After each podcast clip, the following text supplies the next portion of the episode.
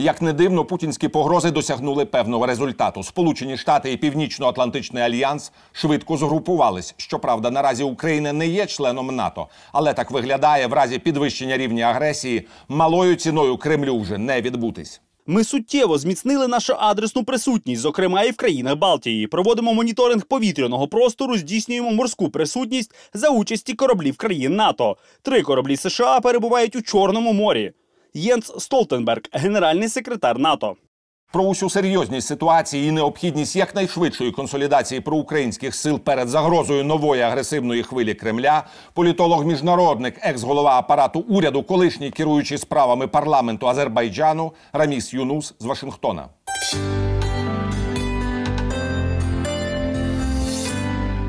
Салям алейкум, господин Юнус. Рад вас приветствовать в студии телеканала «Эспрессо». Мы понимаем, что в мире произошло множество важных событий, в частности, речь идет, например, о том же самом Вашингтоне, но мы видим, что давно не было настолько припадочных заявлений из очень разных кремлевских рупоров. Тяжело сказать, как далеко зайдет реализация этих угроз, но, насколько я понимаю, все обстоит весьма серьезно. Валейкум ассалам, я еще раз вас приветствую. Э, значит, э, что касается последних заявлений, которые мы слышим как со стороны самого Путина, так и его ближайшего окружения и его пропагандистской машины. Это мне напоминает нынешняя ситуация вообще. Это ситуация дежавю, если всегда надо изучать историю.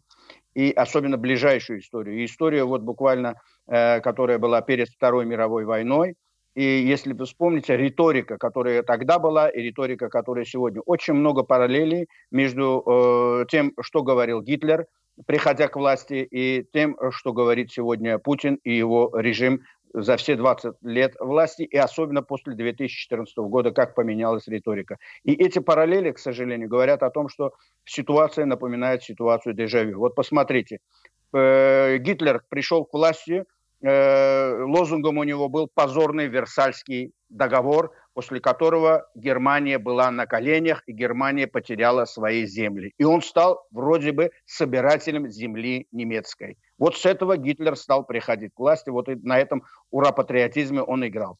Посмотрите, что говорит Путин и э, на каких лозунгах он пришел. Сегодня его называют собирателем земли русской, он разыгрывает русскую карту, Гитлер разыгрывал немецкую карту, он аннексирует э, земли, Гитлер аннексировал те же земли, то есть э, Судеты, Данцинг, вот это все. И это э, тоже происходит сегодня. Э, это Абхазия, Осетия, э, Крым, Донбасс. Я уже не говорю все, что было до этого, также хочет оставить под своим контролем и Нагорный Карабах, и Приднестровье, и все остальное. И они говорят о том, что Гитлер поднял с колен э, Германию, Путин поднял с колен Россию. Они говорят о том, что Версальский договор позорный был, эти говорят Беловежская пуща. Вот буквально вчера э, на канале того же Соловьева, Беловежская пуща, вот это все позорные разговоры. Поэтому параллелей очень много. Вот этот визит, который э, был э, визит Барреля в Москву. Это очень хорошо, что так произошло, что русские вот так наехали на него по полной программе. Может быть, на Западе вот сейчас тихо-тихо стали просыпаться от того, что они понимают, что вот насколько они завязли вот в таких отношениях э, двойных, тройных стандартов с Москвой, что сегодня э, они э, уже э, двигаться дальше больше не могут. Будут ли в состоянии Соединенные Штаты и в состоянии, и в настроении останавливать путинскую агрессию, если это, конечно, были не понты Путина? Значит, э, что касается настроения, однозначно да, это настроение сегодня в Вашингтоне присутствует. Что касается того, смогут ли они это сделать, желание есть. И вот буквально э, на этой неделе будет саммит НАТО. Внимательно следите за нем. Это, э, саммит впервые пройдет с участием э, нового президента США Джо Байдена. Он лично будет принимать в этом участие. И следите за заявлениями. Ну, учитывая о том, что буквально 2-3 дня назад Йенс Столтенберг, э, генеральный секретарь НАТО, сделал открытое заявление, что если русские хотят столкновения, значит они его получат. Это он сказал после визита Барреля, то есть когда Баррель получил вот эту пощечину. То есть они понимают о том, что та риторика, которая была до этого, их завела вот в этот тупик. Ну хорошо, э, до этого у вас не было поддержки Соединенных Штатов с 2016 возьмем до 2020 времена Трампа, хотя такая же поддержка отсутствовала и во времена Барака Обамы.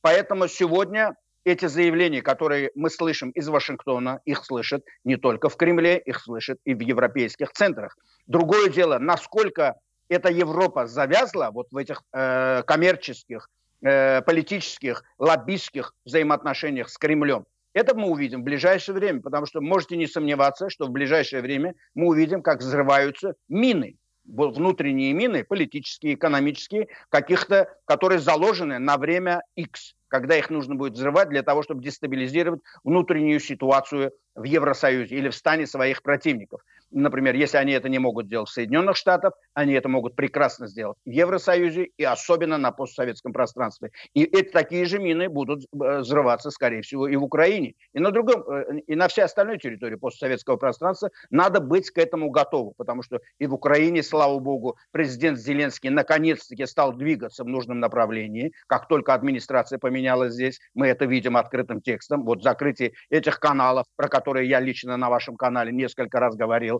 и остальные телевизоры. Наверняка он это не делал, потому что он не надеялся на Трампа, что это будет поддержка с Вашингтона. Сегодня наверняка он получил отмашку отсюда, и он идет в этом направлении. Поэтому Москва будет э, делать контрмеры в Европе, и она будет делать именно на той территории постсоветского пространства, включая Украину, где это столкновение вполне возможно. Поэтому очень важно в этой ситуации следить за тем, как будет действовать Запад. Чем сильнее будет делать Запад, действовать Запад, тем легче будет сопротивляться на постсоветском пространстве другим силам, включая ту же Украину. Поэтому я не думаю, что э, аналитические центры, разведка и политическое руководство э, на Западе, особенно в Вашингтоне, этого не понимают. Например, вот в Вашингтоне новая администрация создала конкретные центры Э, в Пентагоне, э, в Совете национальной безопасности, э, в Госдепе. То есть по всем направлениям это идет. Вы это уже чувствуете. И вот эта истерика, о которой вы сказали в преамбуле вашей передачи, это говорит о том, что Москва это понимает, и Москва окапывается. Вот как будто вот э, на Москву сегодня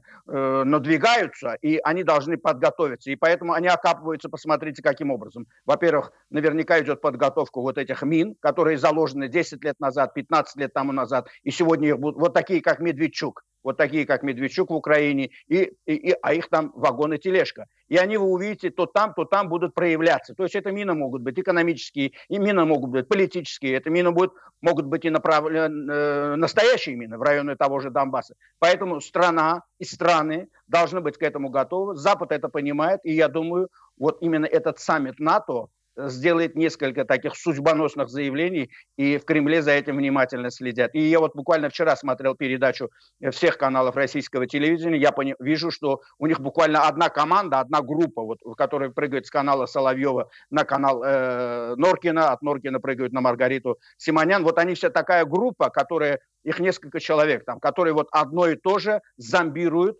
якобы идет подготовка, идет зондаж. Вы очень важно отметили, уважаемый Рамис Бей. Да, то есть Россия может захотеть поднимать градус на востоке Украины. А возможно, это просто как бы покерная игра. То есть они повышают, повышают ставку для того, чтобы шантажировать Европу, для того, чтобы Берлин и Брюссель давили из-под тишка на Киев для того, чтобы пытаться находить те или иные формулы, которые бы устраивали Путина и Кремль. Надо внимательно следить за риторикой как раз-таки и Парижа, и Берлина. И в этой ситуации, конечно, Украина, Украина должна также правильно работать. Вот я приветствую, вы видите, я как критически относился к Зеленскому за, э, с того момента, как он выступал и потому что он ничего не делал. Но это понятно, потому что нет поддержки на Запада. Внутри Украины, опять же, он боялся что-то делать, потому что со всех сторон там нет поддержки, отсюда эти давят. Поэтому ничего и не делал. А сегодня, вот видите, сразу уверен, и каналы стал закрывать, и другие моменты стал объявлять. Это говорит о том, что, значит, отмашка пошла. Отмашка пошла на то, иди вперед, делай. Мы сзади тебя будем стоять. Другое дело, здесь очень важно работать с Парижем и Берлином для того, чтобы они не оказались бы заложниками тех ошибок, которые в свое время сделали тот же Деладье и Чемберлен. Эти ошибки делала та же Ангела Меркель и тоже французское руководство, начиная с Саркози, Оланда и нынешнего президента Макрона. Поэтому очень важно здесь системно подходить и бить в одну точку. Не дать возможности России, Кремлю использовать внутренние проблемы вот этих стран, особенно Германии, особенно Франции, которые главные э, локомотивы Евросоюза, а, вот после пандемии, экономические проблемы и все остальное, которое Россия могла бы хорошо использовать, потому что у них у всех выборы. И вот это выборы, они всегда давят таким образом, что хочешь не хочешь, приходится вот иди закрывать глаза на кое-какие моменты. И вот Россия на этом очень грамотно играет. Поэтому вот это, например, отношение к Барелю и вот такая демонстрация, это говорит о том, что Россия не боится Евросоюза. Она боится только Соединенных Штатов Америки. Потому что она знает, у Соединенных Штатов есть сила, и они на Соединенные Штаты никак повлиять не могут. А на Евросоюз они уже набросили огромное количество крючков. Вот как от этих крючков, от этой паутины Евросоюз сможет избавиться, и как он уверенно пойдет. Если это будет так же, как во времена, например, э, доперестроечные, э, во времена Советского Союза 30 лет тому назад, тогда мы увидим результат. Если это будет политика увещевания, как это было давеча, я вам говорил в преамбуле, э, во времена э, Гитлера того же, то результата не будет. Соединенные Штаты за Евросоюз этой проблемы напрямую решать не могут, потому что это территория того же Евросоюза, это их зона. Соединенные Штаты просто могут стать сзади и сказать «я с вами». И они это сказали открытым текстом. Сейчас Российская империя, простите, сейчас Российская Федерация, наверное, переживает один из наиболее критических периодов своей последней истории, ну, за последние лет 20-25. Да, то есть они действительно не, может, не могут подготовиться к возможному транзиту власти да, в случае тех или иных обстоятельств возрастного плана с Путиным. И с другой стороны, их экономика не готова к каким-то альтернативным вариантам жизнедеятельности. То есть, э, если выбить энергетическую табуретку из-под режима, то все может посыпаться, как в свое время коммунистам не удалось удержать Советский Союз, который рассыпался под тяжестью не только своих преступлений, но и под тяжестью нерешенных экономических задач. Возможно, сейчас момент кристаллизации для России. Параллели здесь, конечно, уместны, те, которые вы сейчас проводите с э, Советским Союзом. И, и коль вы за, проводите эти параллели, уместно тут напомнить, как это произошло и в течение скольких лет это... То есть упали цены на нефть, были звездные войны, э, которые ударили по бюджету Советского Союза, и Советский Союз не мог сопротивляться. И тогда даже без единого выстрела, если вы помните, Советский э, Союз вывел войска из Афганистана, вы, если помните, что не стрелял, это было условие, спокойно выпустил того же Сахарова.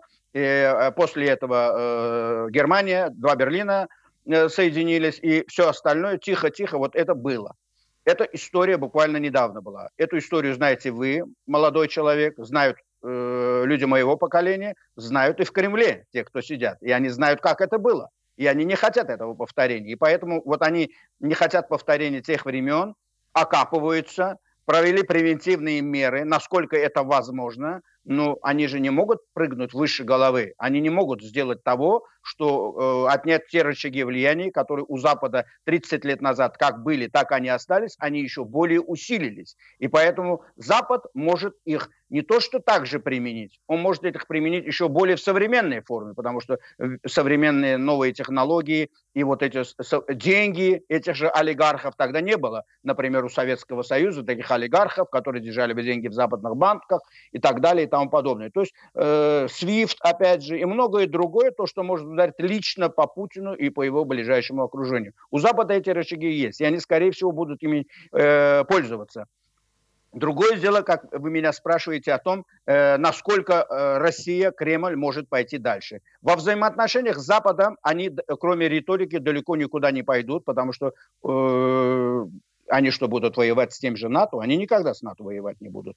Вот. И другое дело, они будут стараться дестабилизировать внутри вот, э, обстановку в том же Евросоюзе. Как я давеча отметил, они будут взрывать вот эти мины, заложенные в свое время 10, 15, 20 лет тому назад, когда придет час X, давайте дестабилизируйте.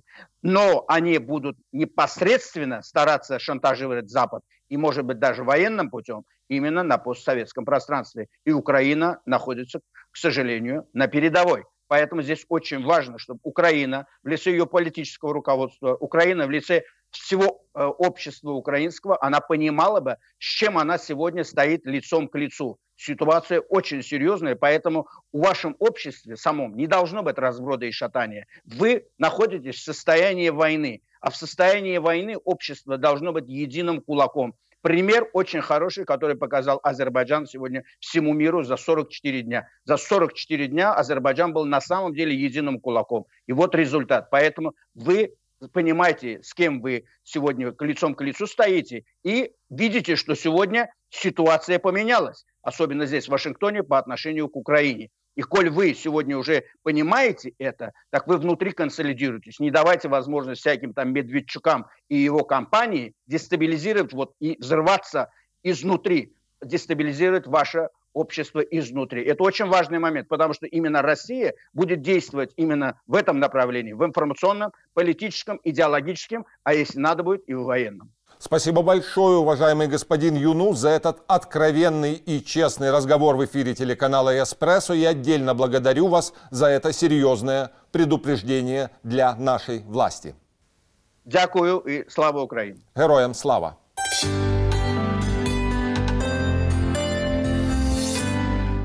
На сьогодні в мене все, але не перемикайтесь. Мої колеги інформуватимуть про найважливіше. Лишайтесь з еспресо. До зустрічі в ефірі.